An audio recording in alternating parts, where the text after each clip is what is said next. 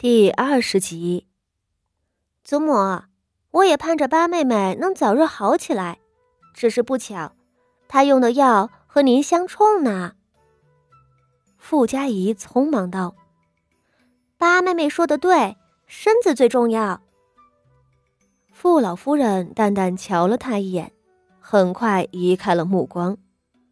他心里暗自摇头：“唉。”这谢氏教养出来的孩子啊，八丫头，好歹也是他的亲妹妹，他就见不得八丫头好。也是，八丫头不能搬来景和院儿，那这个好机会，不就成了他自个儿的了吗？为了利益，姐妹内斗，这傅家仪也实在是太自私了。而那傅家仪却丝毫没有感觉到傅老夫人的不满，也没有瞧见自己亲娘拼命的给她使眼色。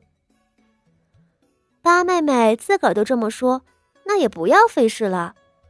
傅家怡絮絮的说着，却又很突然的从身边的丫鬟手里接过一只长盒，笑道：“老夫人，八妹妹给您抄了九十九遍的《金刚经》。”孙女这儿没什么好东西孝敬祖母，倒是做了一副护腿。说着也不必嬷嬷上来接，殷勤的自个儿就跑上去，将盒子里面的护腿取出来给傅老太太。祖母，这是比着您的尺寸做的，您看合不合适？傅家仪拿上来的东西和傅宣仪的又不一样了。这护腿上是用宫里供奉的血缎做成，里头垫的棉絮也是淮南那边进的，可不是寻常官宦人家能拿得出来的。傅家仪着急将东西捧出来的时候，眼角上带着一抹冷嘲，他并没有看向傅锦仪，而是用一种似笑非笑的神色扫了傅宣仪一眼。而这个时候的傅宣仪，才有一种恍然大悟的感觉。原来，傅家仪早就知道了他的算盘。他知道自己要送什么东西给老夫人，这才故意来了这么一出。不论是用料还是里头的棉絮，都不是自己能比的。傅宣仪可以想象，若是没有傅锦仪帮他。若是还拿着原先那副护腿送上去，那这会儿他的脸面就被傅家仪踩到了脚底下。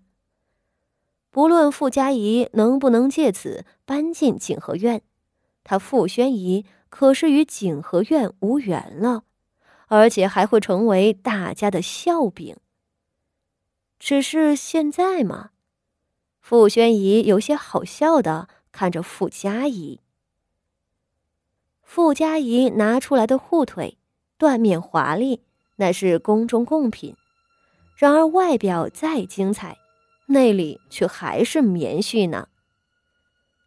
上头傅老太太拿起了护腿，瞧了瞧，只是点头道：“嗯，也算不错了。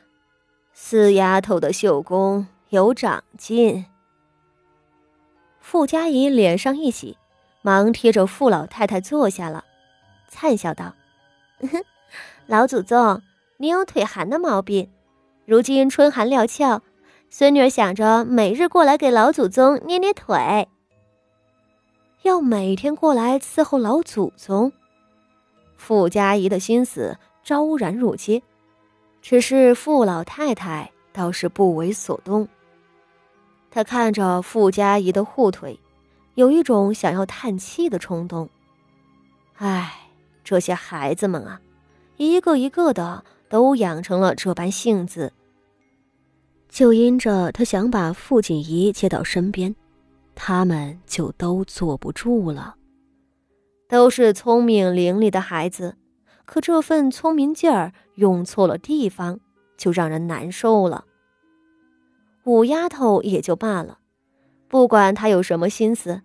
至少那一针一线的将细心缝在里头的功夫是不差的，这傅家姨呢，不过是仗着嫡出的身份，能弄到血断一类的好东西，就想着把五丫头比下去。一想到自个儿这祖母在他们的眼里不过是往上爬的阶梯，傅老太太心里能舒服了才怪。守仁媳妇儿，你平日里教导几个孩子们，也算尽心尽力。傅老太太微微合着眼，手里转起了佛珠，朝谢氏道：“只是，佳怡今年十五岁了吧？年岁不小了，就别拘着她整日里练什么女工。”跟在你的身边学着长家，才是要紧事。谢氏听着愣了，傅老太太这话是好话。傅家仪年岁不小了，她刚把傅妙仪嫁出去，如今正忙着给傅家仪说亲。到了这个年纪，就该学着怎样做一个当家主母，怎样主持钟馗了。可是，谢氏总觉着有些不对。傅老太太要佳怡多跟在她身边。果然，下一瞬，傅老太太已经笑着看向了傅宣仪，开口道：“五丫头才十三岁，也不急着学管家的。我瞧着，八丫头既然不能搬过来。”不如就让五丫头搬进景和院吧。四丫头说想给我捏腿，我瞧五丫头就很好。这话一出，谢氏的身子一抖：“什么？要把傅宣仪接到景和院里？”老祖宗！巨大的震惊让谢氏再也顾不上其他。失声叫了出来：“您，您要让五丫头过来服侍您？”他舔了舔干裂的嘴唇，不可置信的道：“佳怡她。”谢氏费尽心思要把孩子塞在老夫人膝下，那是考虑良多的。二爷三爷都没什么本事，挣不来官位爵位。自家的女儿身份上就不尊贵，就指望着老夫人能体恤他们，来抬高儿女的身份。而谢氏想把傅家仪、傅德民两个塞进来，也是出于同样的目的。